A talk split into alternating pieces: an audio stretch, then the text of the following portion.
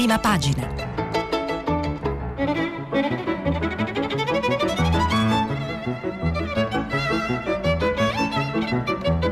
Questa settimana i giornali sono letti e commentati da Serena Sileoni, editorialista del mattino. Per intervenire telefonate al numero verde 800 050 333, sms e whatsapp anche vocali al numero 335 5634 296. Buongiorno e eh, buona domenica, eh, benvenuti a Prima Pagina. Vi ricordo prima di eh, leggere le principali notizie dei quotidiani che stiamo pubblicando i vostri messaggi anche vocali sul sito di Radio 3. Le, I giornali si aprono con l'avvio ieri degli stati generali, con le prime eh, discussioni eh, e emerge eh, la, il, il richiamo sia da parte della Presidenza Presidenza della Repubblica che eh, di Visco eh, di concretezza.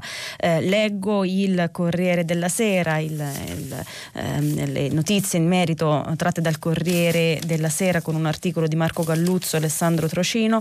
Eh, Conte alla fine della giornata si dichiara soddisfatto degli interventi ma è anche consapevole che un po' tutti, da Ursula von der Leyen a Ignazio Visco, hanno puntato l'indice contro i principali gap italiani, dalla pubblica amministrazione alla giustizia e anche per questo il capo del governo chiarisce che per ottenere i fondi previsti dal Recovery Fund, se non abbiamo progetti concreti non andiamo da nessuna parte.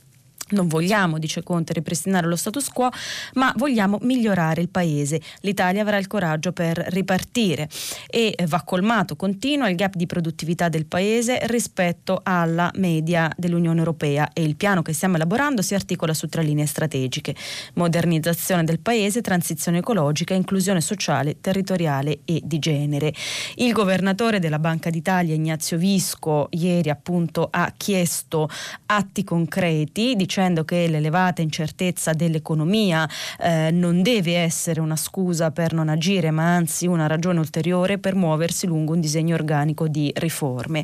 E eh, sempre in termini molto concreti ha parlato anche la Presidente della Commissione eh, dell'Unione Europea, Ursula von der Leyen, che ha rimarcato il nostro italiano alto debito pubblico e ha detto che occorre ridurre la burocrazia, proteggere i lavori pubblici dalla criminalità organizzata, affrontare un'occupazione giovanile e femminile che è troppo bassa ed impossibile costruire un'economia di successo senza giovani e donne.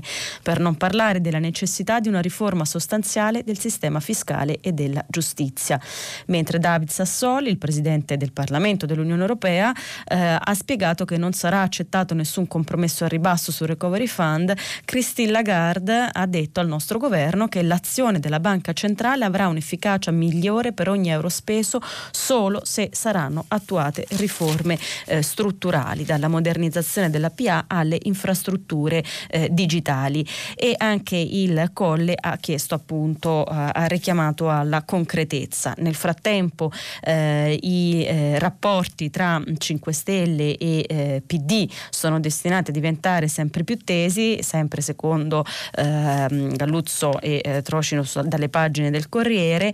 Ehm, I due partiti sembrano alleati però nell'irritazione verso il Premier. Il PD si sa si è molto lamentato di non essere stato informato in tempo degli Stati Generali, ma anche nei 5 Stelle monta il nervosismo. Vito Crimi presenta un suo piano alternativo che suona come una delegittimazione del piano Colau e fonti 5 Stelle lamentano di non essere state interpellate sui contenuti e aggiungono che considerano Villa Panfili sede non eh, istituzionale. Intanto però un sondaggio commentato da eh, Nando Pagnoncelli sempre sul Corriere della Sera eh, fa registrare, tranquillizza, eh, diciamo, potrebbe tranquillizzare il Presidente Conte quanto a eh, consenso da parte eh, degli italiani. L'indice di gradimento, ehm, registra Pagnoncelli, è passato da 48 registrato nel mese di febbraio a 66 nel mese di aprile nel pieno del lockdown per poi assestarsi in questa settimana a 61.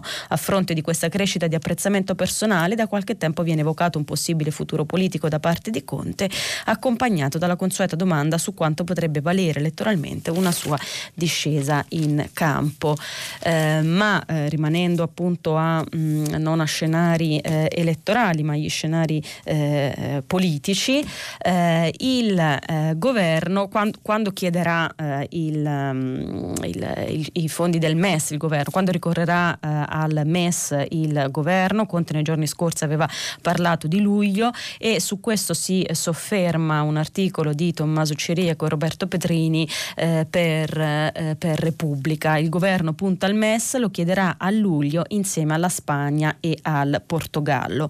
Sul dossier del fondo Salva Stati, Conte si confronta da giorni con Roberto Gualtieri. I due sono d'accordo su una roadmap. Il primo passo deve necessariamente essere quello di chiudere la partita del Recovery Fund. Non sarà sufficiente per questo il Consiglio europeo di giugno e forse neanche quello di luglio, tanto che i vertici europei hanno già preallertato i governi per un terzo Consiglio nella terza settimana di luglio. Ma non basta. L'assestamento di bilancio di fine giugno fornerà al Tesoro e a Palazzo Chigi una fotografia aggiornata della crisi economica, testerà eventuali segnali di ripresa e dirà quanto le finanze pubbliche sono in picchiata. È a quel punto, entro la fine di luglio, che l'Italia potrà accedere ai 36 miliardi del MES, puntando a farlo assieme ad altri partner continentali in modo da attenuare lo stigma dei mercati, e cioè Spagna e Portogallo e forse anche qualche nordico dell'alto debito, magari il Belgio. Resta ovviamente, ricordano Ciriaco e Petrini, resta ovviamente l'incognita dei gruppi parlamentari, dai quali comunque il governo dovrà passare per accedere al fondo. Trattandosi di nuovo debito, servirà infatti un nuovo scostamento di eh, bilancio. I eh, commenti eh, su eh, stati generali e eh, decisioni politiche li traggo in vari editoriali, a partire da un editoriale di Cottarelli su Repubblica, che mh, mm, inizia ricordando una citazione, una famosa citazione di Tito Livio ehm, a commento di Sagunto, mentre così i romani stavano pianificando e discutendo, già Sagunto era attaccata con estrema violenza. Troppo facile, dice Cottarelli, citare Tito Livio per commentare le notizie di ieri. Da un lato l'apertura degli stati generali dell'economia, con interventi da parte dei vertici delle istituzioni europee, del Fondo Monetario Internazionale e della Banca d'Italia, che come prevedibile hanno ripetuto quello che da anni dicono dicono che l'Italia dovrebbe fare. Dall'altro la notizia della, dell'ancora incompleto pagamento della cassa integrazione a tanti lavoratori, come segnalato nei giorni scorsi, eh, nonostante le promesse del presidente dell'Inps di saldare tutto entro venerdì. Troppo facile quindi citare Tito Livio e forse prematuro. Continuiamo quindi a sperare, ma rendiamoci conto che non si può più perdere neppure un giorno e non solo perché ci sono in gioco le risorse che l'Europa renderà disponibili.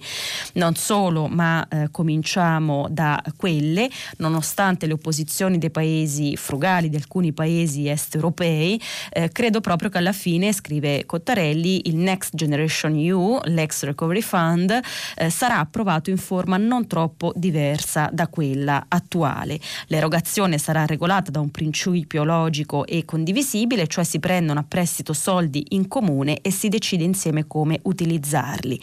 Per avere accesso alle risorse i paesi dovranno presentare presentare dei piani dettagliati su come mh, utilizzarle e dovranno essere piani condivisibili da parte dell'Europa. Sappiamo già quello che l'Europa ci chiederà di eh, fare, investimenti in infrastrutture, soprattutto verdi e sostenibili, digitalizzazione, pubblica istruzione e ricerca, eh, amministrazione della giustizia, tutte cose condivisibili ma che il governo dovrà tradurre in piani definiti nei loro dettagli per avere accesso ai fondi europei. La seconda cosa da tenere a mente rispetto ai fondi europei è sui tempi di erogazione. Ci vorrà tempo perché i fondi siano erogati, ma se ci muoviamo rapidamente, una quota rilevante dei fondi potrà già arrivare nel 2021.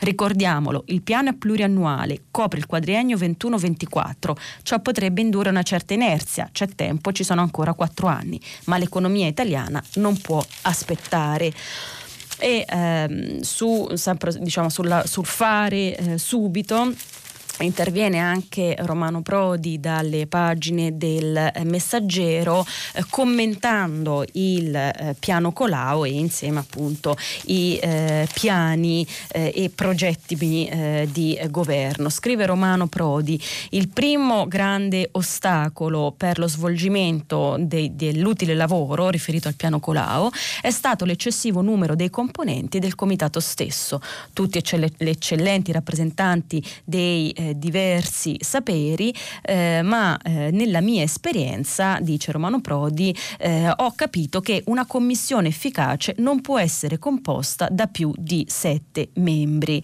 Ehm, ho trovato comunque nel rapporto Colau un utile strumento, non certo per prendere decisioni in autonomia, ma sicuramente per aiutare il governo a prendere decisioni, come credo dovesse essere. Invece però di passare alla fase della sintesi decisionale, eh, si è ripiegato, scrive Prodi, su un ulteriore approfondimento dell'aspetto conoscitivo attraverso la convocazione degli stati generali.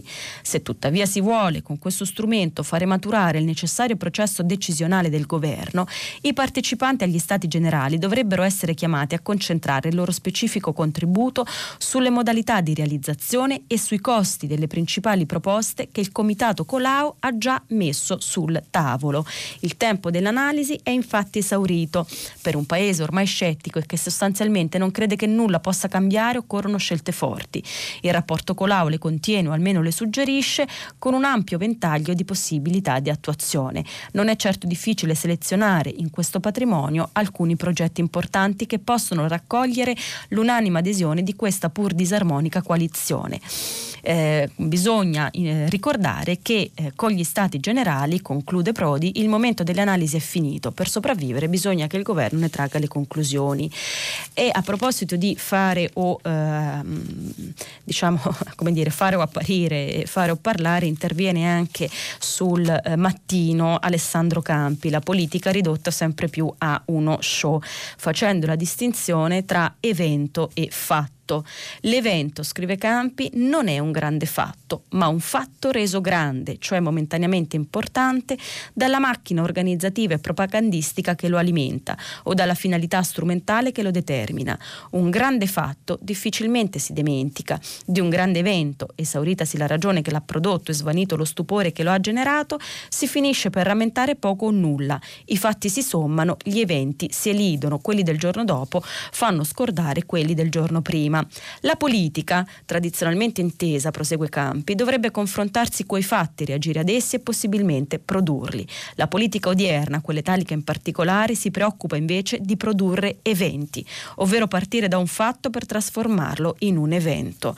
La preoccupazione maggiore che sembra muovere la nostra classe politica di maggioranza e di opposizione è quella di creare eventi, eventi studiati accortamente a tavolino e finalizzati a radicalizzare l'opinione pubblica, pro o contro, eventi volti a rafforzare l'immagine dello statista solitario che vigila salu- la salute del popolo, eh, ma parla anche dell'opposizione con i bagni di folla di Salvini o le sue esternazioni sui social. Sono eventi, ovvero una elaborata teatralizzazione, i briefing quotidiani svolti dalla protezione civile, quindi diciamo dagli eventi eh, non, eh, non, è immune nemmeno la mh, mm, parte eh, eh, istituzionale eh, del paese, secondo Campi. E cos'altro sono stati generali dell'economia appena avviati che dovrebbero addirittura innescare un nuovo boom economico per l'Italia, se non un grande evento per eccellenza? Sono eventi le mobilitazioni di Piazza delle Sardine, appuntamenti politici sempre a metà strada tra la kermesse di partito ben organizzata e il flash mob spontaneo. Sono eventi le proteste, talora aggressive, talora pittoresche, organizzate in questi giorni da occasionali capipopolo intenzionati a giocare sulla rabbia crescente degli italiani.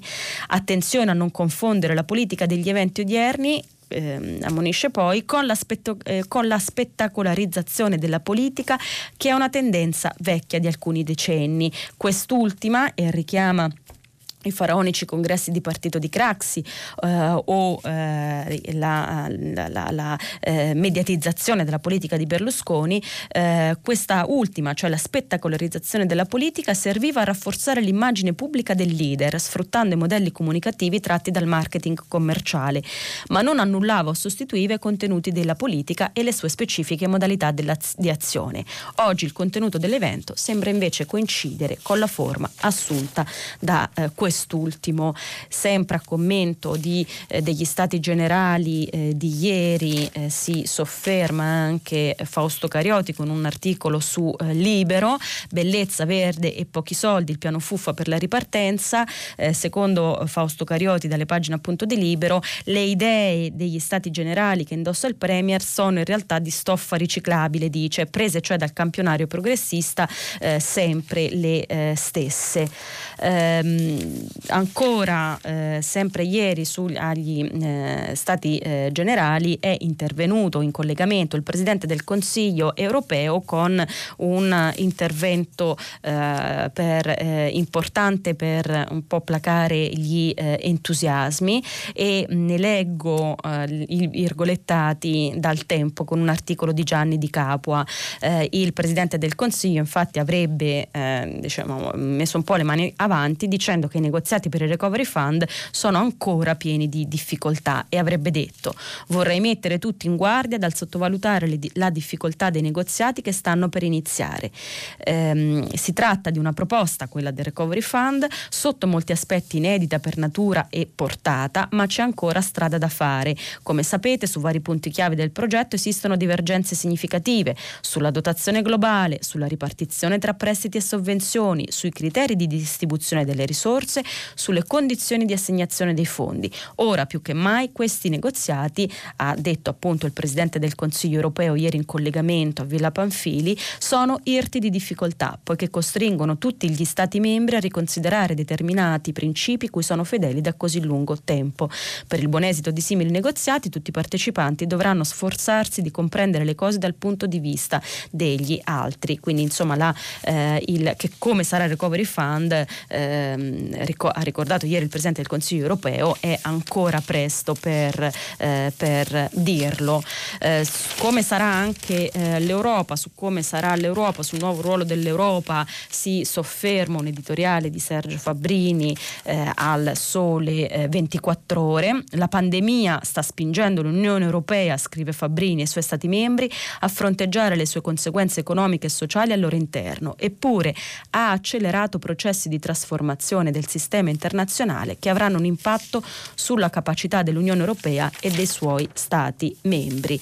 Lo scontro esterno eh, analizza Fabbrini a livello mondiale lo scontro esterno, cioè il, eh, l'esasperazione da parte degli eh, stati a mh, sottolineare appunto una strategia difensiva nei confronti dell'esterno, lo scontro esterno è divenuto la condizione per generare il consenso interno e fa Fabbrini l'esempio degli Stati Uniti, per poi tornare appunto in Unione Europea. Veniamo all'Unione. I suoi principali leader sembrano sembrano essere consapevoli dei cambiamenti intervenuti. Il 27 maggio scorso, di fronte al Bundestag, Angela, eh, Angela Merkel ha riconosciuto che la pandemia ha modificato in maniera radicale molte cose, obbligando l'Unione ad agire come forza responsabile non solo al suo interno, ma anche verso l'esterno. La pandemia è uno stress test, ha detto la Merkel, per la politica estera e di sicurezza eh, comune e gli hanno fatto eh, eco eh, Giuseppe Borrell, il capo della diplomazia eh, europea europea in un articolo dell'aprile scorso e anche Emmanuel Macron in un'intervista al Financial Times sempre di aprile. E quindi eh, sottolinea Fabrini la, mm, eh, la, la, eh, il ripensamento dell'Unione Europea in questo momento è in chiave anche di rafforzamento della politica estera e conclude l'Unione Europea non dovrà diventare una grande potenza ma non potrà neppure divenire la preda di, di grandi potenze. Anche sul piano della politica militare e della difesa ripresa, come sta cercando di fare sul piano della politica fiscale, essa dovrà cambiare paradigma, così Fabbrini eh, sul, eh, sul, sole. Eh, notizia importante di, di oggi, eh, data, data ieri, è che l'Italia ha firmato l'intesa per il vaccino. Si tratta del vaccino ehm, in fase di eh, sperimentazione, in fase avanzata di sperimentazione con un accordo eh, tra un'azienda eh, italiana di eh, Pomezia, eh, la AstraZeneca e ehm, Oxford da Oxford, passando per Pomezia, lo sintetizzo con le parole di Simone Filippetti per Il Sole, arriva la prima vera arma contro la pandemia da coronavirus. L'Italia è capofila in Europa per il vaccino inglese contro il Covid-19. Eh, il colosso farmaceutico britannico-svedese AstraZeneca fornirà infatti 400 milioni di dosi del vaccino grazie a un accordo con Alleanza Inclusiva per i Vaccini eh, Europa. Eh, eh, e eh, il medicinale arriva dai laboratori dell'Università eh, di eh, Oxford e il vaccino che si spera renderà appunto innocuo il Covid è il frutto di una ricerca dove anche eh, un'impresa eh, italiana appunto di Pomezia è in testa al mondo. E su, sulla, su questa buona notizia questa, c'è una intervista al ministro Speranza che ha dato appunto appunto eh, la notizia eh, ieri a eh, Villa Panfili, eh, un'intervista di Monica Guerzoni al Corriere della Sera. Eh, quando eh, la, la, la, domanda diciamo eh, pratica eh, della Guerzoni è quando eh, ci saranno le prime dosi per gli italiani e risponde il ministro che eh, l'accordo è per 400 milioni di dosi di cui i primi 60 milioni saranno disponibili a partire dall'autunno e l'Italia è nel gruppo di testa fra i paesi che devono gestire il vaccino con la, una logica ehm, sintetizzo di condivisione. Il vaccino di dice Speranza, un diritto di tutti, non un privilegio di pochi e abbiamo fatto un passo importante per assicurare che l'Unione non resti eh, schiacciata tra i giganti eh, Cina e eh, USA. Eh, poi altra domanda mh, mm, pragmatica è eh, se l'Italia, se il governo è pronto a una seconda ondata di eh, coronavirus e il ministro ha risposto che si sta già lavorando per essere pronti, i dati sono incoraggianti ma finché il vaccino non sarà disponibile il rischio che il virus riparta va sempre eh, considerato. Poi ultima domanda eh, a proposito anche delle indagini della Procura eh, di Bergamo e delle dichiarazioni rese eh, come persone eh, da parte sua e di Conte come persone informate di fatti, ehm, Monica Guerzoni chiede se anche il ministro Speranza come Conte eh, rifarebbe tutto. E risponde il ministro non lo so sinceramente, ci sarà modo di ragionare su tutto, eh, quel che è certo è che ho sempre agito avendo a cuore la salute e la vita delle persone. E eh, proprio su questo questa inchiesta sulla responsabilità eh, della, di, del governo quanto eh, in particolare alla mancata eh, zona rossa di Alzano e Brembro, ehm, la, mh, il pubblico ministero lo riporta sempre il Corriere della Sera, il pubblico ministero Rota avrebbe ribadito ieri che la questione dell'accertamento di responsabilità che siano eh, non soltanto politiche eh, ma eh, di tipo eh, legale è complessa. Eh, inizia quindi a farsi strada, eh, commentano, commentano Armando Di Landro e Fiorenza Sarzanini sulle pagine del Corriere, inizia a farsi strada la convinzione che la chiusura mai realizzata di Nembro e Alzano possa restare materia per la politica e non per i tribunali. Diverso forse l'esito dell'altra, di un'altra inchiesta, quella che riguarda la riapertura del pronto soccorso dell'ospedale di Alzano, eh, il 23 febbraio dopo solo tre ore di chiusure dopo la scoperta dei primi due contagiati, ma si tratta appunto di un'altra, eh, di un'altra indagine. Mm, quindi aspettiamo, aspettiamo il, eh, il, vaccino, ma nel frattempo il virus eh, resta e eh, una in una intervista di Margherita De Bac a Ranieri Guerra, eh, il direttore aggiunto dell'OMS, che è un infettivologo, eh, dice resta eh, cattivo, ma non è il segnale di un'altra ondata. il dato italiano qual è prima di leggere l'intervista, mh, passaggi dell'intervista? Di, eh, di, guerra. Il dato italiano è che eh, le calano i eh, nuovi infetti, calano i nuovi contagiati, eh, sono 346 in un giorno rispetto a venerdì quando erano 393, lo traggo sempre dal bollettino quotidiano eh, del Corriere, eh, tu, però c'è mh, un, il caso Lazio, cioè mh, due focolai, uno del San Raffaele Raffaele eh, e l'altro che pare collegato eh, di eh, un immobile del quartiere, un immobile occupato del quartiere della, ehm, della Garbatella. Ehm, questo dovrebbe appunto far capire che, dice Ranieri Guerra, il eh, virus non, è, non, non, se n'è andato, non ci avevamo mai eh, sperato, ma non è il segnale appunto di un'altra ondata. Che significato hanno i nuovi focolai a Roma? chiede Margherita De Bac a Ranieri Guerra. Che il virus non ha perso contagiosità contagiosità, risponde, che si comporta esattamente come prima e non ha nessuna intenzione di mollare la presa e di attenuarsi di sua volontà. Mm, è la dimostrazione che non si è eh, modificato. Mm, alla domanda se eh, c'è motivo di allarme o è segnale di ripresa dell'epidemia, eh, Ranieri Guerra risponde no, sta accadendo esattamente quanto ci aspettavamo, fa parte della storia naturale delle epidemie. Il virus circola di meno, ma eh, c'è e solo con il distanziamento possiamo possiamo controllarlo. Eh, le terapie intensive continua si stanno svuotando, ma solo perché i malati vengono intercettati e curati prima e le persone fragili si proteggono, ma il virus è cattivo come prima.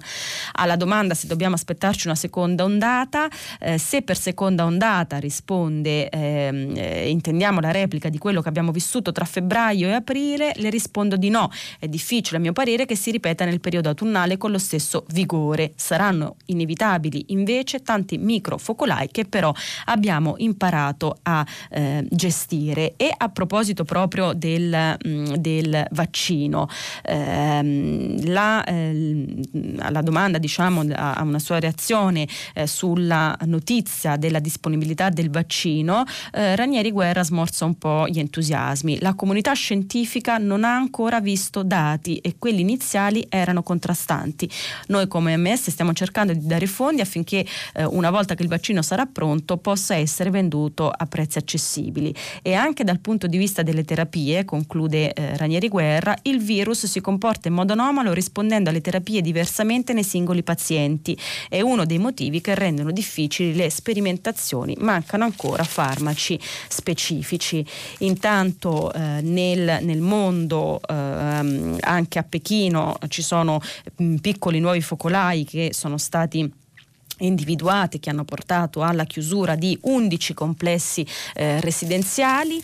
Il eh, virus è particolarmente eh, feroce in eh, Brasile con, record, con, il record eh, di morti, mentre segnalo su eh, Avvenire una, un articolo di Lucia Capuzzi sul, sull'Uruguay, sull'anomalia dell'Uruguay nella, nell'America Latina dove i eh, contagi sono ridotti a zero. Certo, dice Lucia Capuzzi, si tratta di una nazione piccola e eh, poco eh, popolata, eh, ma eh, mentre i paesi vi- vicini, Brasile in testa, affrontano il momento più drammatico della eh, pandemia, l'Uruguay resta appunto una eccezione, anche alla luce, scrive la Capuzzi, della strategia adottata da Montevideo. Il governo del neopresidente si è rifiutato di decretare la quarantena eh, eh, obbligatoria e ehm, eh, per prima cosa ha creato una commissione speciale di consulenti eh, scientifici ma non ha eh, imposto il confinamento obbligatorio, bensì ha invitato i cittadini a restare a casa. Quindi la diffusione del coronavirus nel mondo continua ad essere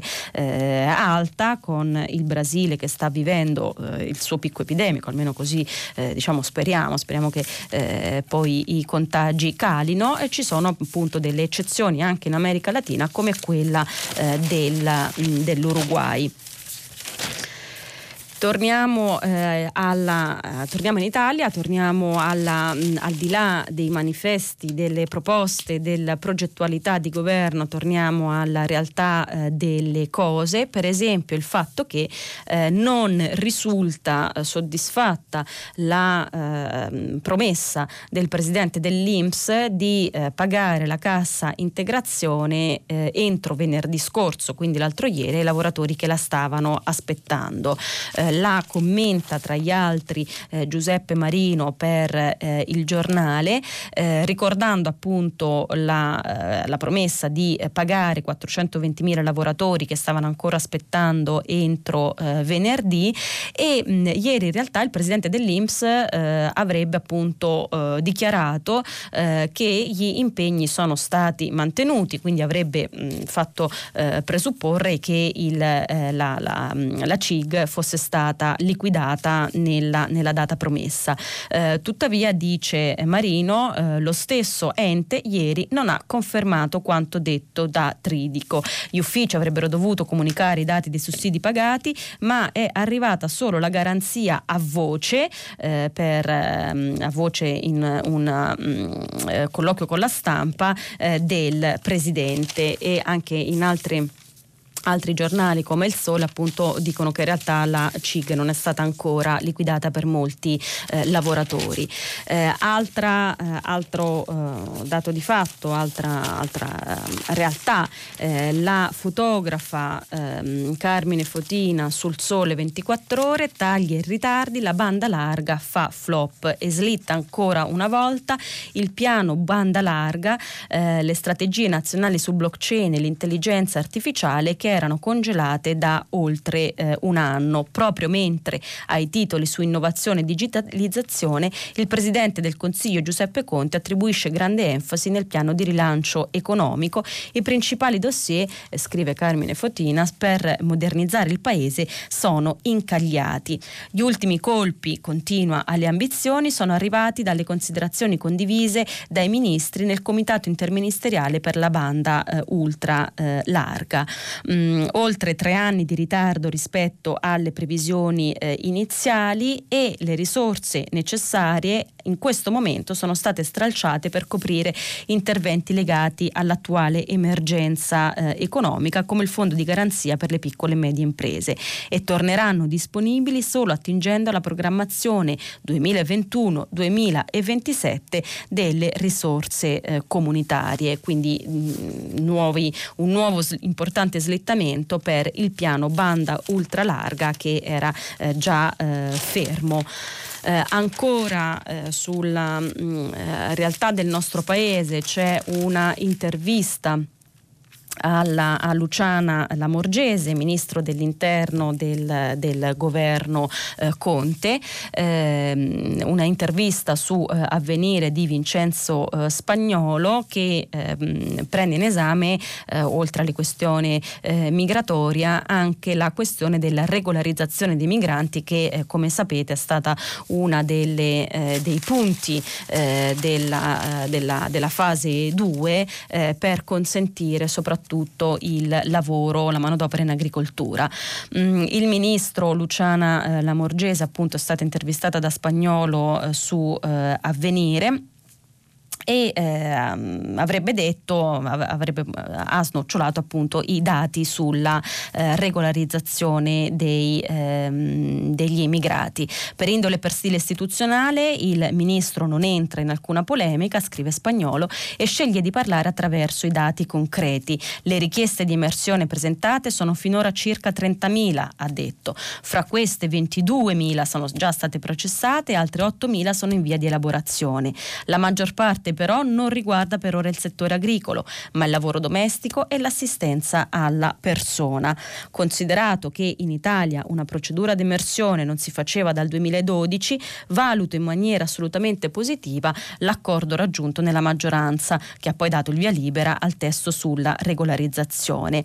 Eh, passa poi a parlare della questione degli eh, sbarchi e dei rapporti soprattutto con l'Unione Europea sulla gestione eh, della immigrazione e dei richiedenti asilo e a domanda risponde il nostro paese è stato sempre chiaro nel chiedere all'Unione Europea il superamento del modello che ha fin qui ispirato la politica migratoria, ma non ci siamo limitati a chiedere, eh, le nostre proposte si basano sui concreti passi in avanti compiuti con l'accordo di Malta del settembre scorso, accordo che va nella direzione, richiesta che va nella direzione di una equa ripartizione delle responsabilità attraverso un meccanismo di ricollocazione obbligatoria.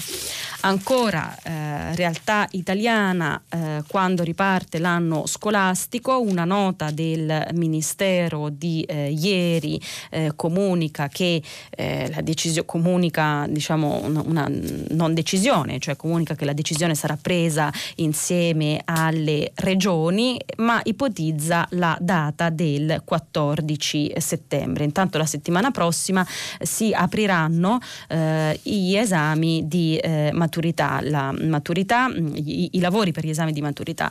Eh, la maturità si svolgerà mh, eh, oralmente davanti a una commissione composta da sei membri interni e un eh, presidente esterno con una serie di eh, precauzioni ovviamente di, mh, per, eh, per il corretto svolgimento anche dal punto di vista diciamo, della, della, prevenzione eh, sanitaria eh, per, eh, diciamo, per, mm, sia per gli accompagnatori che per i docenti che per gli eh, esaminandi. Andiamo ora invece a eh, una ehm, notizia estera mh, mm, su mm, un nuovo, un altro nero ucciso dagli agenti a Atlanta. La riporta tra gli altri la stampa con un articolo di Francesco Sempre Semprini. L'uomo era un 27enne afroamericano che ehm, era stato sottoposto al test per l'alcol ed era risultato positivo e così era scattato l'arresto. Da qui è nata una colluttazione durante la quale eh, la vittima è riuscita a strappare una delle pistole a, a scariche elettriche che eh, usa eh, la polizia e a quel punto un altro poliziotto avrebbe sparato ehm, tre, eh, tre, colpi. Ehm, la, le, le proteste, quindi si, si, diffondono i video eh, di, di, alcuni testimoni e ovviamente questo eh, giustamente fa rimontare eh, le eh, proteste contro gli eh, abusi di ehm, uso della forza da parte delle eh, forze dell'ordine sempre eh, diciamo, il, lo strascico di questi eventi è stato anche, lo sapete, eh, la vicenda, la, la ripresa dei movimenti eh, iconoclasti. Eh, da par nostro in Italia eh, i, eh, ieri è stata imbrattata nuovamente la statua di Indro Montanelli su cui i giorni scorsi eh, c'erano state eh, polemiche per una lettera dei Sentinelli, un gruppo, un gruppo, milanese che aveva scritto al sindaco Beppe Sala, Sala e al consiglio comunale di rimuovere la statua di, di Montanelli dal, dai, dal parco Montanelli. E vanda- ieri appunto sarebbe avvenuto un episodio di eh, vandalismo eh, con eh, secchi di vernice rossa eh, gettati appunto addosso eh, alla, alla, statua. Notizie più, diciamo, più mh, mm, di, di, di violenza reale sono invece quelle che vengono da, mh, mm, dalla campagna, polveriera detenuti di Santa Maria Capua Vetere, le riporta porta il mattino con un articolo di Giuseppe Crimaldi, eh, la polveriera eh, feriti del, del, carcere, feriti otto agenti via i eh, ribelli, fiamme nella notte in una cella e così i reclusi sono tornati ad aggredire la polizia eh, penitenziaria. I disordini ci sono stati fino al pomeriggio. Eh, dietro ai disordini ehm, ehm, c'è il sospetto di una regia unica, tira una brutta aria nelle carceri italiane, commenta sempre eh, il, il, mattino, Giuseppe Grimaldi per il mattino, e i segnali d'allarme partono appunto eh, da Santa Maria Capo Avetere. Guarda caso l'istituto penitenziario in provincia di Caserte, all'interno del quale erano stati trasferiti alcuni dei rivoltosi che fecero sfracelli nel carcere di Foggia durante l'emergenza coronavirus. E eh, si apre appunto l'ipotesi che la eh, regia all'inizio l'iniziativa mh, venga dagli stessi soggetti. A tre mesi dalle insurrezioni scatenate in piena emergenza coronavirus c'è quindi ancora chi soffia sul eh, fuoco eh, e il, il, il carcere di Santa Maria Capovetere, lo ricordo, era già finito al centro di polemiche in seguito all'apertura di un'indagine su presunti maltrattamenti e pestaggi ai danni di alcuni reclusi lo scorso eh, 6 aprile, eh, vicenda per la quale risultano iscritti nel registro degli indagati 57 baschi blu, cioè agenti della polizia eh, penitenziaria. Segnalo poi dalle pagine del manifesto la notizia di un nuovo naufragio davanti alle coste libiche, almeno 12 migranti sono morti eh, ieri, a darne notizia è stata l'Organizzazione internazionale per le migrazioni, secondo la quale l'imbarcazione sulla quale si trovavano una trentina di migranti, di cui 12 eh, appunto sarebbero eh, morti, sarebbe affondata davanti alle coste di eh, Zawiya. Tra le vittime ci sono anche eh, due bambini. Eh, in chiusura alcune eh, pagine di eh, approfondimento. La prima che mh, mm, mi piace segnalarvi è sulla, eh, sulla, virtù del camminare, visto che eh, in questi mesi camminare era diventato mm, eh, talora proibito, talora un privilegio. Eh, metti in moto gambe e cervello, c'è un articolo sulla, sull'approfondimento culturale del Sole 24 ore a cura di Paolo Legrenzi. Camminare camminare e pensare, c'è una prima parte eh, di eh, sintesi di come l'uomo abbia imparato eh, a stare in posizione eretta e di perché si sia alzato dalla, mh, mm, dalla, dalla, da, dal camminare a, in posizione non eretta e poi c'è appunto una, eh, un commento sull'arte e sulla virtù del camminare. Camminare e pensare, scrive Paolo Legrenzi, eh, commentando, recensendo recensendo un libro di Shane O'Mara eh, appena pubblicato per Enaudi, Camminare può cambiarci la vita, camminare e pensare sono intimamente collegati. Daniel Kahneman, premio Nobel nel 2002 per i lavori con Amos Tversky nel classico Pensieri lenti e veloci, racconta quanto sia piacevole camminare e insieme pensare. Se però spingete all'estremo una di queste attività, cioè camminare o pensare, esse entrano in competizione. Nel corso di una passeggiata con un amico, amico, provate a chiedergli di calcolare mentalmente 21 per 78 e di farlo subito. Quasi sicuramente smetterà di camminare. L'esecuzione del compito risucchia risorse cognitive che devono essere impiegate dal ragionamento. All'opposto, provate ad accelerare la camminata, sempre più veloce. La mente si svuoterà di ogni cruccio perché la corsa purifica. Camminare aiuta la creatività correre mette l'anima in pace. Non c'è solo la mente a giovarsi del moto, anche il corpo. La via alpina attraversa quelli che oggi sono otto paesi. Sentieri praticati da millenni hanno svelato ritrovamenti archeologici inquietanti. Nel 91 sul confine italo-austriaco fu scoperta la mummia di un uomo che migliaia di anni fa aveva fatto una brutta fine. Morì a causa di una freccia ostile. È emersa al gioco di Tisa da un ghiacciaio in ritirata nelle Alpi di Oz ed è divenuta popolare mente, corpo, ma anche condivisione, continua Legrenzi. Passeggiare solitari aiuta la creatività, almeno se ci muoviamo alla velocità preferita. Gioia autentica è però camminare insieme a altri, richiede ritmo e coordinamento. Si attivano i neuroni specchio, quelli che ci permettono di entrare in empatia con gli altri. E non si tratta solo di rispecchiare i movimenti altrui, l'empatia riscalda i cuori. Per questo ho ricordato le mie passeggiate in paesaggi eh, immaginari immaginari. Eh, quindi che bello camminare, che bello farlo con gli altri, ce ne siamo accorti quando ci è mancata questa, eh, questa, ehm, questa semplice eh, attività nei mesi appunto del lockdown. Eh, segnalo poi eh, ultimo articolo che mi piaceva segnalare dedicato agli studenti eh, della maturità, lo traggo da Repubblica, le, i, i, vari riti anche propiziatori o scaramantici degli eh, studenti per affrontare bene la maturità, tra questi eh, Repubblica ricorda appunto le invocazioni ai santi laici Virgilio eh, e eh, Leopardi. Eh, a dispetto dell'indulgenza annunciata, la maturità eh, continua, scrive Marino Gnola sulle pagine di Repubblica, continua a turbare i sogni dei maturandi.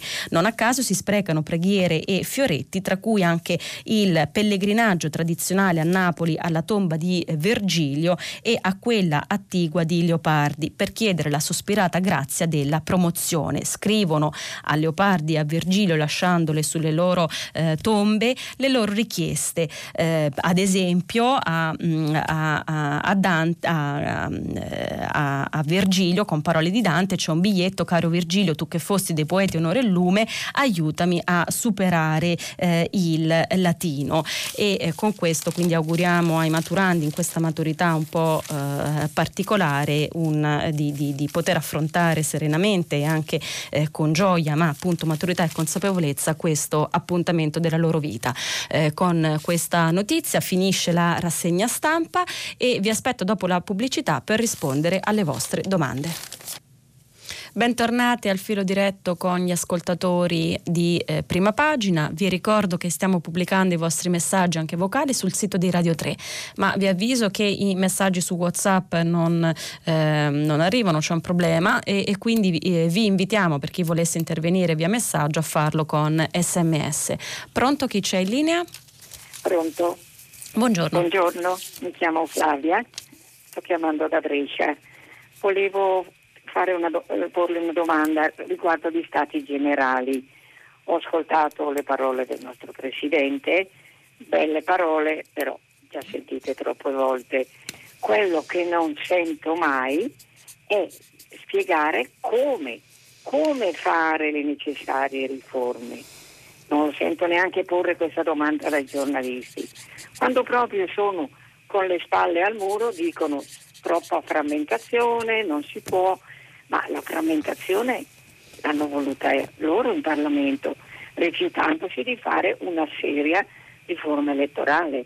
E noi cittadini come, come, possiamo fare? Grazie Flavia, frammentazione che forse si acuirà perché eh, le mh, mm, idee di legge elettorale in campo sono, vanno ancora verso una maggior proporzionalizzazione del sistema che appunto è quello che poi frammenta anche eh, il peso eh, dei partiti all'interno del Parlamento. Eh, penso che più che, com, più che non, non, non, sentir mai ascoltare il come è il eh, non sentire sentire, cioè, in realtà anche il come eh, lo, lo, si sa o lo si ripete, si sanno, si, si ripete quello che c'è da fare e anche, e anche, come farlo, salvo che poi non si passa eh, al, al, piano concreto, al piano eh, attuativo, ma credo che for- fosse quello che lei eh, voleva intendere.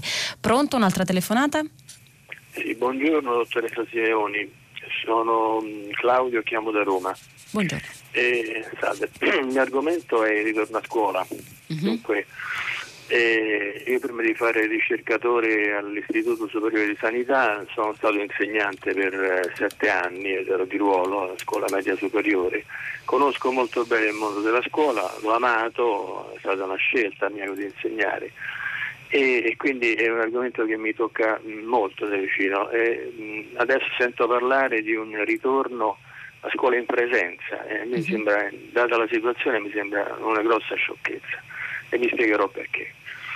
Eh, innanzitutto noi siamo passati attraverso un'esperienza senza imparare niente e come diceva Leonardo eh, il, il, discepolo che non avanza il suo maestro è tristo, cioè lui che non impara dall'esperienza altrui ma anche dalla propria ha un triste destino secondo me è questo, cioè noi partire con la scuola in presenza sperando che eh, eh, misure come il plexigas o mh, mm, le mascherine possano tenere lontani i ragazzi è una follia, cioè, la, la, giovinezza è l'età in cui eh, spontaneamente si sta vicini, è, è impossibile. Mm.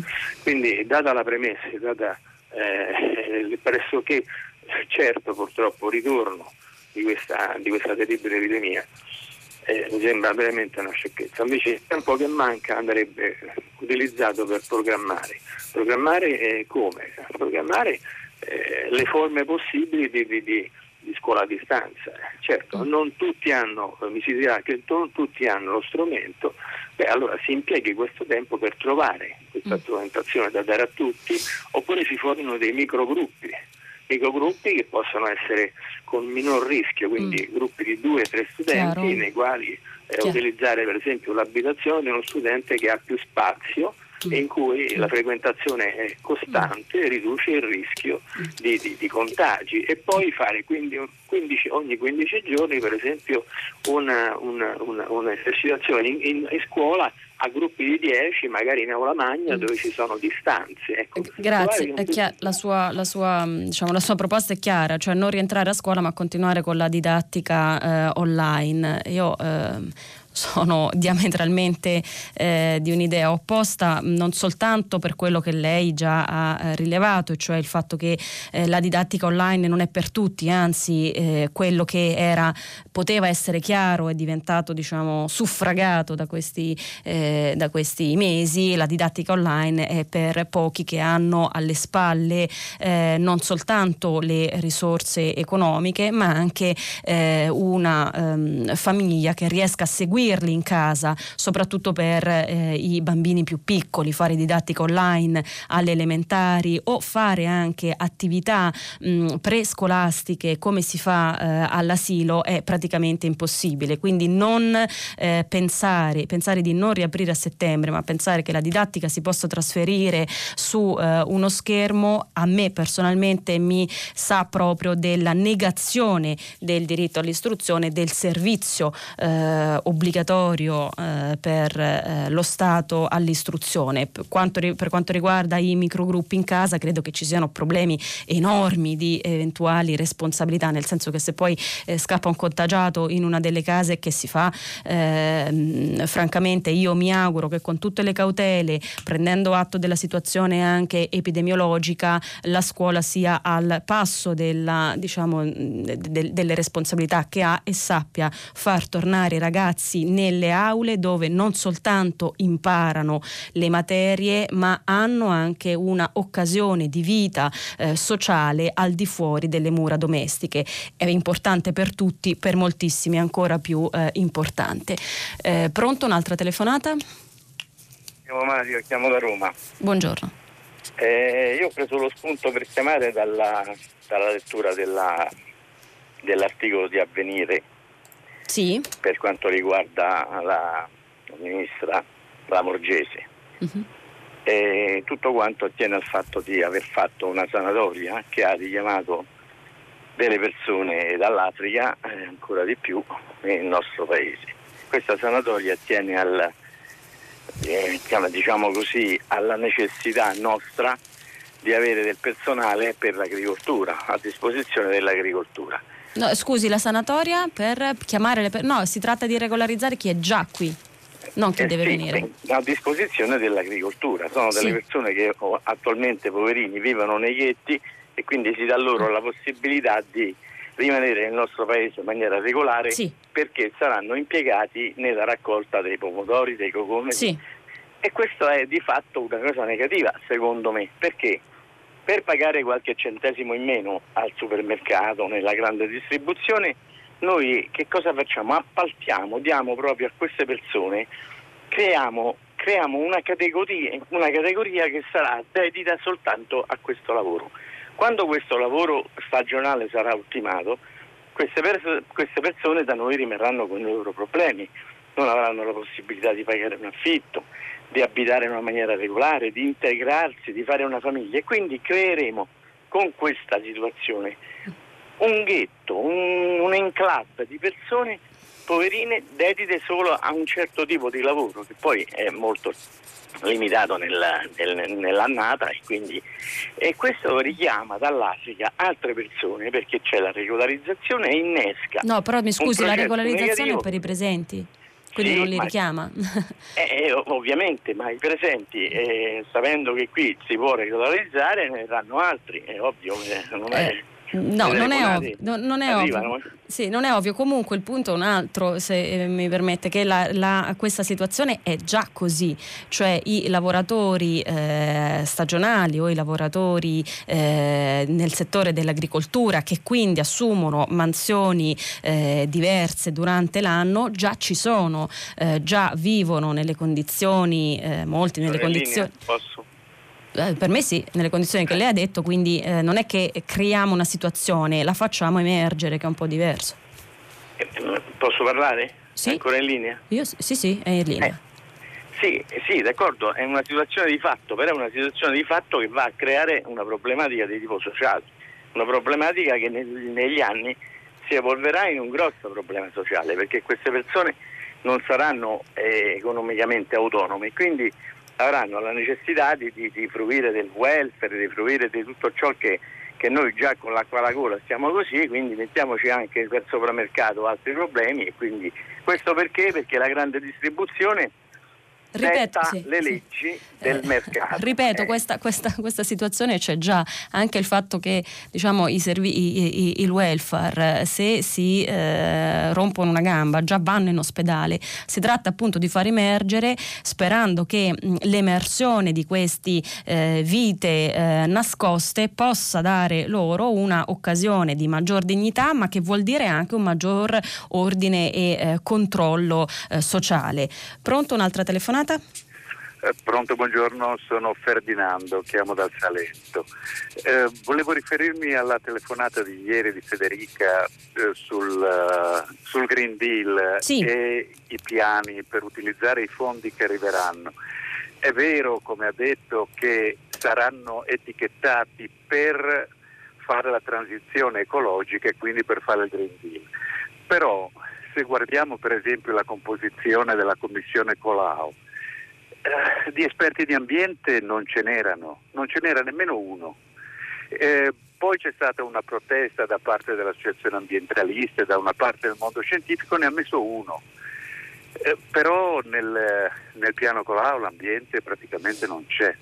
Mm. Eh, la sostenibilità implica che le tre sfere della sostenibilità, che sono la sfera ambientale, la sfera sociale e la sfera economica, coesistano ma ci devono essere i rappresentanti della sfera ambientale, ci sono soltanto quelli della sfera economica e della sfera sociale.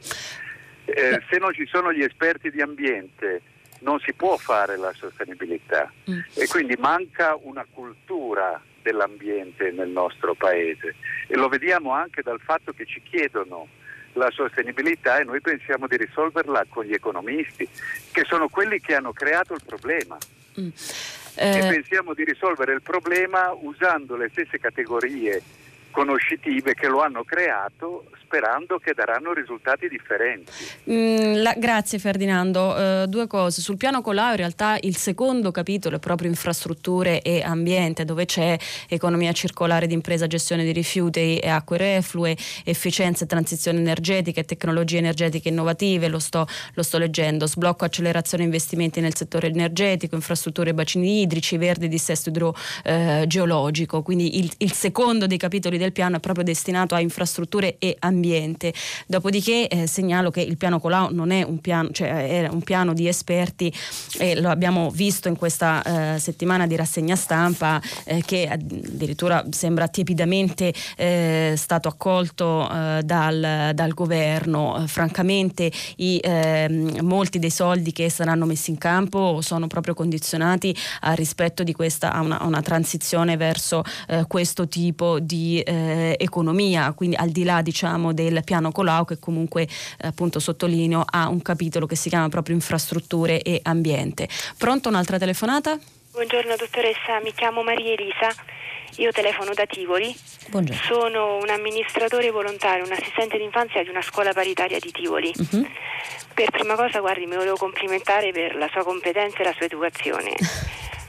veramente di cuore. E poi eh, volevo ringraziarla per aver dato voce il 10 giugno, se non erro, alla voce a Ferrario per quanto riguarda la crisi delle scuole paritarie. Sì. Però volevo fare una precisazione, uh-huh. siccome nell'articolo di Ferrario si parla di eh, residuali finanziamenti che eh, aiutano le, le scuole, uh-huh. quindi piccolissimi finanziamenti, io volevo precisare soprattutto quest'anno e nel Lazio, nelle scuole paritarie, uh-huh. i finanziamenti, quelli che non c'entrano niente col Covid, uh-huh. le briciole che ci danno non sono arrivati. Uh-huh. A settembre eh, si riceve solitamente un piccolo acconto sull'anno scolastico, ad esempio dell'infanzia, e poi un saldo a dicembre. L'acconto non è arrivato, non è arrivato il saldo delle primavere, non è arrivato niente. Il 30 marzo è arrivata la mail in cui ci assicuravano con tempestiva proprio urgenza l'erogazione del fondo per la sanificazione, mm. poi sono arrivate altre mail, solo mm. mail, mm. la cassa integrazione qualche giorno fa per i docenti, mm. non è arrivato nulla, quindi il Covid vuol trovarsi a marzo senza rette mm-hmm. è stata una cosa in più, ma la tragedia era iniziata. Poi una precisazione perché quando si pensa che si tolgono i soldi allo statale, mm-hmm un asilo con 60 bambini tipo come il nostro, uh-huh. a settembre l'acconto che riceve per l'infanzia sono 8 mila euro, uh-uh. il saldo a dicembre sono 16-18 mila euro, questa è la cifra annuale, avendo il DURC regolare. La Regione Lazio ha inventato le sezioni primavere né nel 2008 quando abbiamo preso in gestione come volontari la scuola, genitori e insegnanti, ci siamo invogliati, l'abbiamo messa su, ma ogni anno adesso ti dice che non ha soldi, tu la fai, rendi conti, tu voglio dire, uh-huh. rendi contato tutto, a fine anno l'ufficio scolastico eh, ti riesce a dare per un anno con 15 bambini di nido sui due anni 7.000 euro. Uh-huh. Questo arriva. Uh-huh. E la cosa che mi preoccupa molto è che, voglio dire, chi si occupa adesso di scuola e sembra aiutare le paritarie, penso a quello che ci scrive Gelmini, Toccafondi, sono le persone alle quali le, le, classi pollaio, l'arrivo dei fondi, i fondi che non arrivavano negli anni scorsi, non è mai interessato.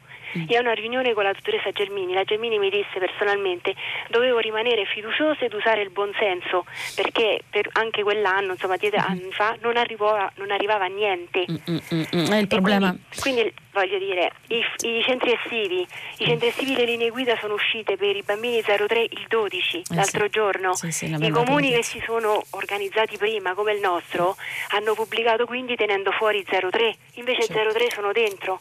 Quindi calcoli ad esempio io avevo 12 bambini di sezione primavera, sapevo che sarebbero stati considerati, ma giustamente il provvedimento del comune non li ha potuti considerare, mm. adesso li considererà, mm. però la pubblicazione è 12 giugno. Grazie Maria Elisa. Eh, due questioni quindi, cui, diciamo abbastanza generalizzabili, eh, e cioè eh, co- su- sulla carta ehm, eh, i provvedimenti possono anche esserci, però poi eh, eh, qualcuno li deve attuare. il suo esempio fa un po' il parallelo con eh, la cassa integrazione che di cui abbiamo dato conto questi giorni, ma gli esempi sono, eh, possono essere appunto tanti. Poi l'anello finale che è quello della, della attuazione è quello che molto spesso a noi manca nella nostra eh, pubblica eh, amministrazione. Sulla scuola quest'anno in particolare si eh, accavalla anche eh, il problema delle, delle incertezze, appunto non sapere, sapere magari di poter riaprire, sapere che si riaprirà per esempio la, la questione dei centri estivi,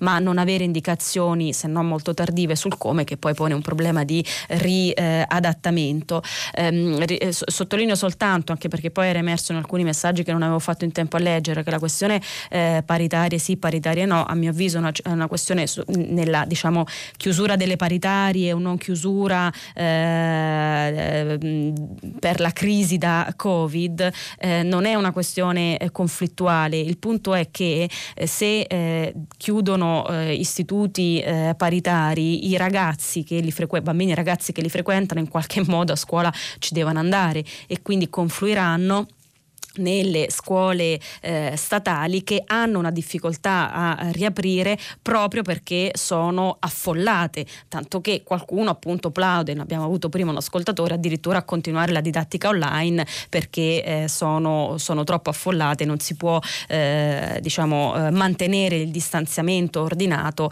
eh, tra bambini. Il problema mi pare questo, che è un problema eh, diciamo, sistemico dell'istruzione, non delle parità varie.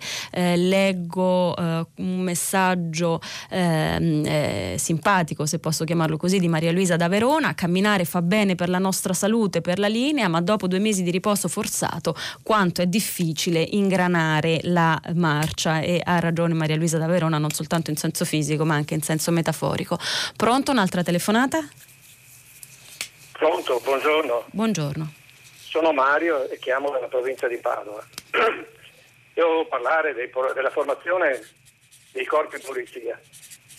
In America abbiamo visto cosa sta succedendo, eh, si sta parlando di riforme, si sta di, parlando di mettere mano al, al, al, sistema.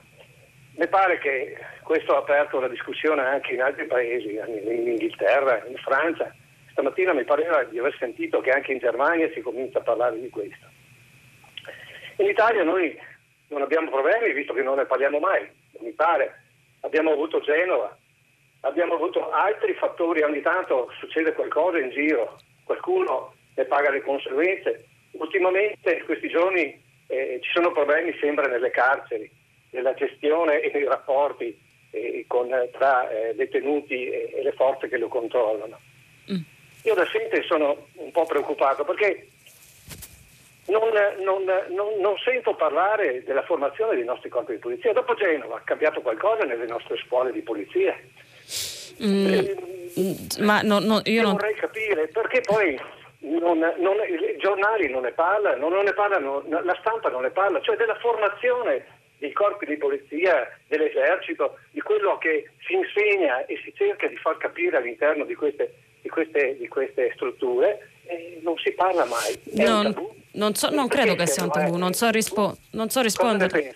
Non credo che sia un tabù, Mario. Semplicemente a me pare che, mh, francamente, con, le, eh, diciamo, con, gli episodi che anche da noi eh, ci sono, lei ha segnalato Genova, dove c'è stato eh, un processo arrivato fino, eh, fino, a Strasburgo, però credo che la situazione sia oggettivamente diversa, tanto che gli Stati Uniti, non ricordo ora per, eh, per bocca di chi, ma pensavano di mh, eh, fare una nuova nuova eh, formazione appunto del proprio personale prendendo eh, come modello con una interlocuzione con l'arma dei carabinieri eh, italiana, mh, proprio per sottolineare la distanza di approccio nei confronti della cittadinanza tra la polizia statunitense e quella al, almeno della, eh, dell'arma dei carabinieri, dopodiché episodi anche relativi ai carabinieri avvengono anche da noi, ma io credo che a livello proprio um, eh, strutturale eh, si tratti di, eh, di corpi ehm, eh, addestrati e formati in maniera diversa, ma ripeto questa è una mia impressione da, da ignorante, nel senso che non conosco la formazione di questi corpi, posso soltanto testimoniare testimoniare di aver insegnato eh, diritto costituzionale all'arma dei carabinieri in convenzione con una università, con l'Università di Firenze e dove appunto si insegnava tra l'altro il diritto costituzionale come, come, come dire un, un, po' più di educazione civica ovviamente, ma il senso eh, era, era quello. Questa è la mia minima e probabilmente insignificativa testimonianza, ma eh, positiva, almeno appunto per, per l'esperienza che io ho avuto. Eh, pronto? C'è un'altra telefonata? E pronto, buongiorno, sono Olmo da Torino. Buongiorno. E volevo intervenire rispetto al, um, all'intervento precedente dell'ascoltatore che diceva che la sanatoria farebbe da sì. fattore di attrazione dei flussi migratori. Eh, innanzitutto eh, Signore confonde quella che è lo stato di fatto odierno, sia di persone che non hanno contratti regolari, che quindi vengono sfruttate, con le cause di una possibile emersione di rapporti di lavoro. E in secondo luogo comunque i paletti che sono stati messi sono così stretti che persone devono essere arrivate e presenti sul territorio pre-8 marzo 2020, devono avere il permesso scaduto dopo il 31 ottobre 2019, ma siccome per fare la richiesta il permesso deve essere scaduto, tutti i permessi che sono scaduti dopo il 31 gennaio 2020 non so, sono stati automaticamente rinnovati, quindi la platea di persone che può partecipare a questa regolarizzazione è molto molto limitata anche per quello che riguarda l'emersione dei rapporti di lavoro in nero. Il fatto che siano limitati solo ai tre settori indicati, cioè fondamentalmente agricoltura e assistenza della persona, riduce incredibilmente la platea ed un percorso talmente farraginoso che difficilmente ci saranno tanti numeri. Mm. Poi io vorrei finire un attimo, visto che ho, ho, vissuto qualche anno in Africa dividendo la mia esperienza in tempi non sospetti. Nel 2009 io facevo il servizio civile in Senegal.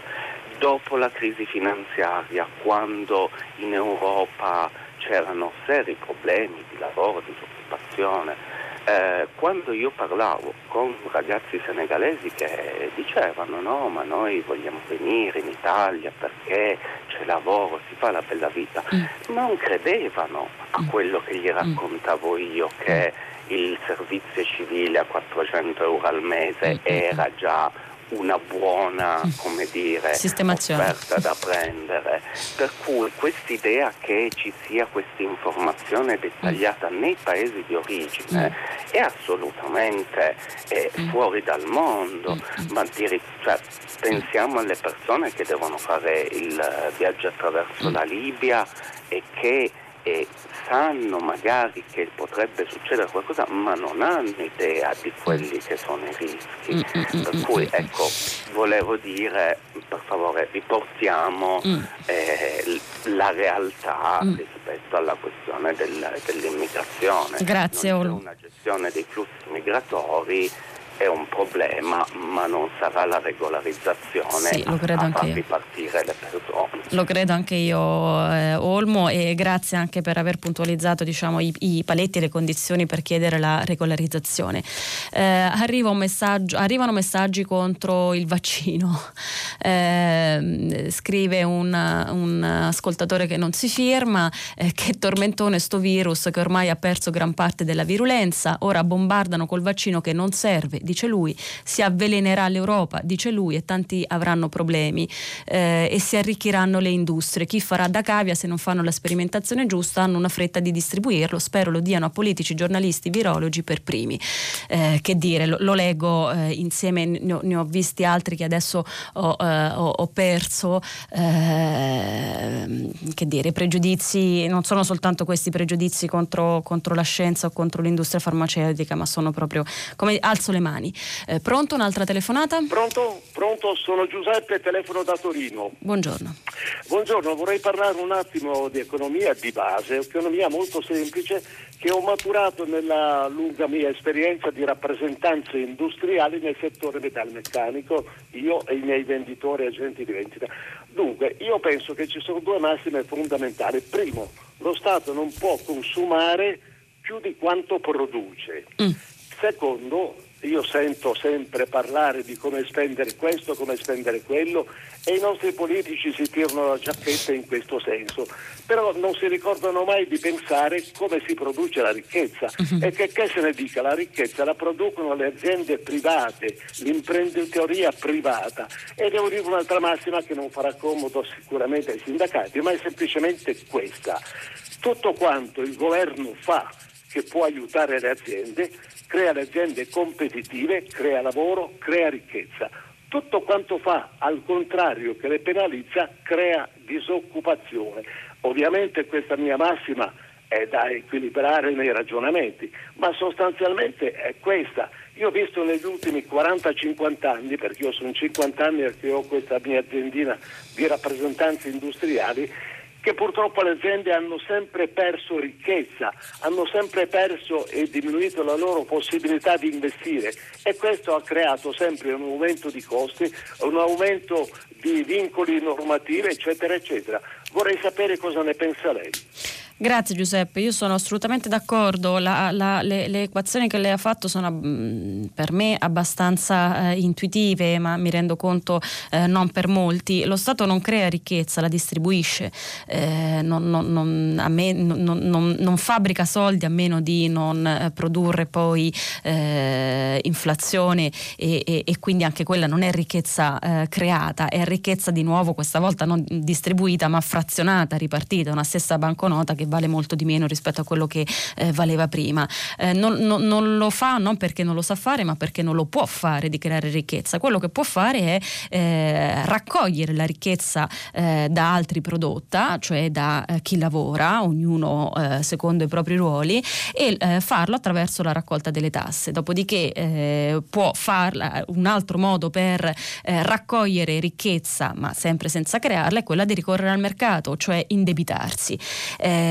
Indebitarsi vuol dire che prima o poi quei soldi vanno restituiti per molto tempo, continua ancora anzi a mm, eh, alleggiare la eh, storia che il debito eh, gli stati possono non eh, ripagarlo, eh, in realtà non ripagare il debito vuol dire soltanto posticipare il momento del pagamento che è un pagamento dei eh, tassi di interesse a carico che diventa poi tassazione futura per, le, per il futuro, per noi che saremo tra un po' e per le generazioni future.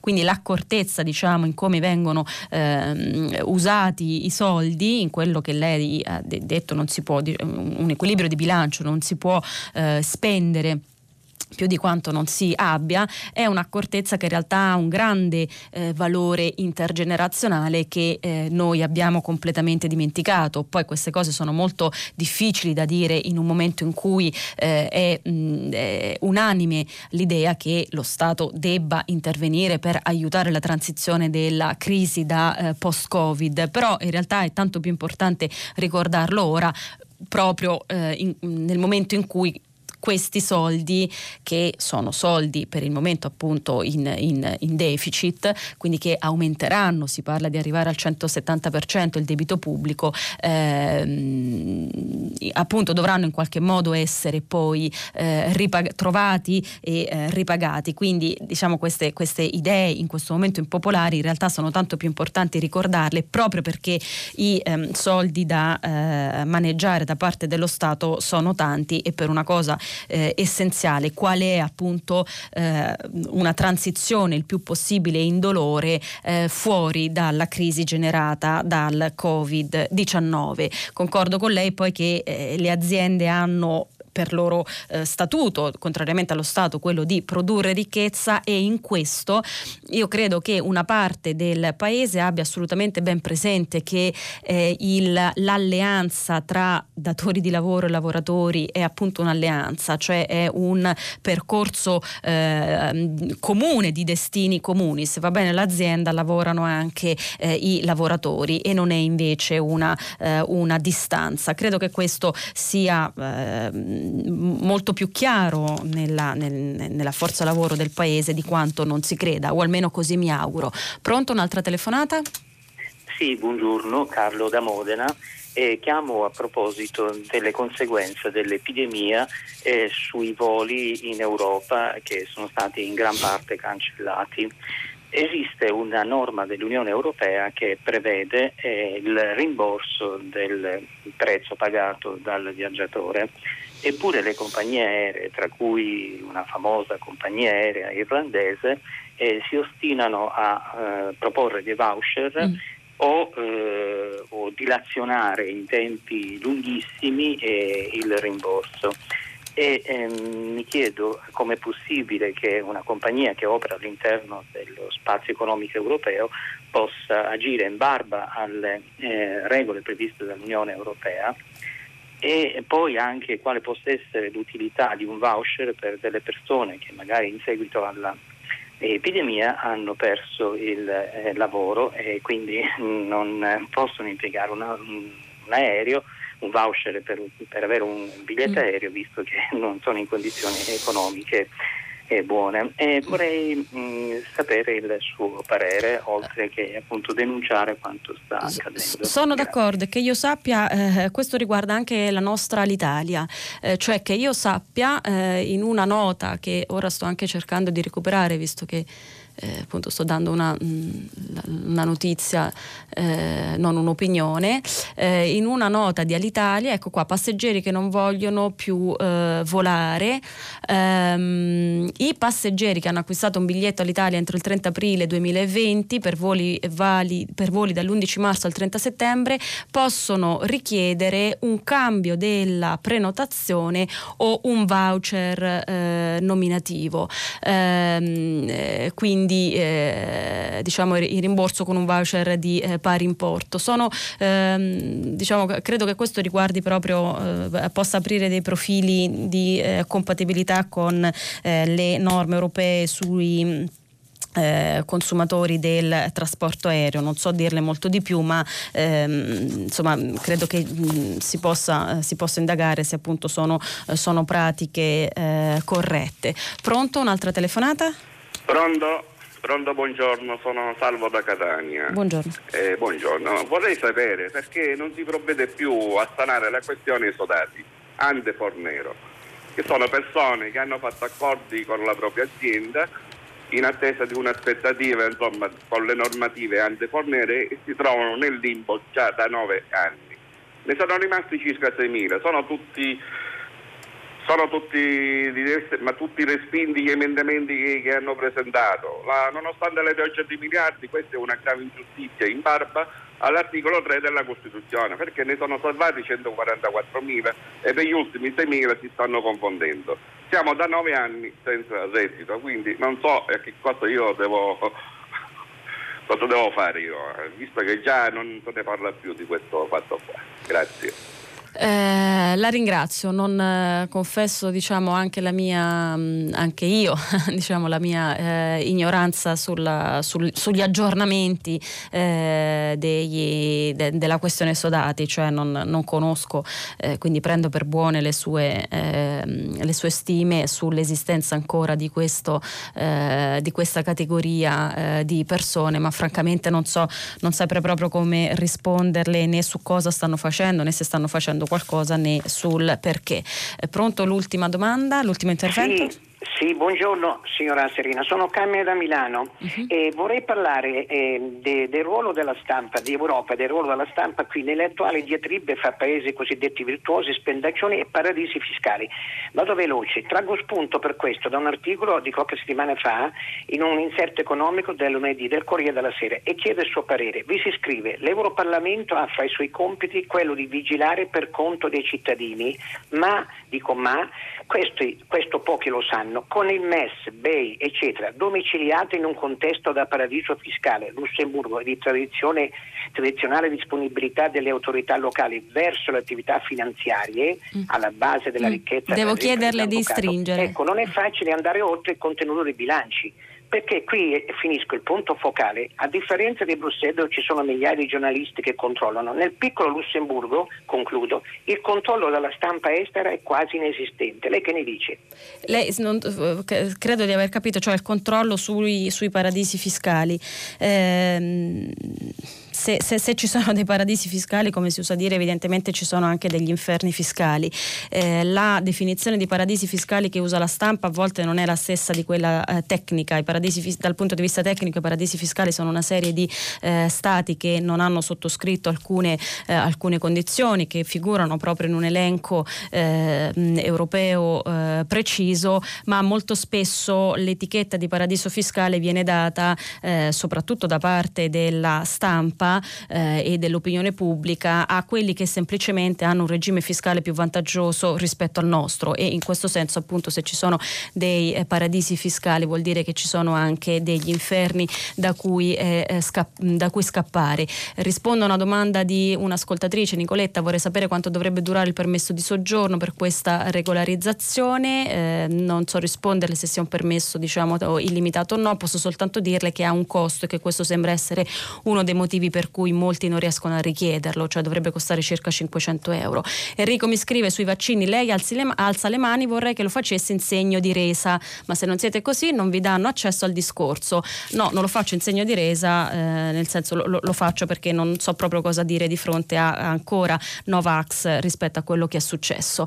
Io vi eh, ringrazio, vi saluto qui, la eh, conduzione di prima pagina ehm, per me finisce questa settimana, la prossima sarà condotta condotta da Giovanni Bianconi, inviato speciale del Corriere della Sera e vi ricordo che questa notte a partire dall'1.30 potrete riascoltare il filo diretto tra me e voi. Una buona domenica.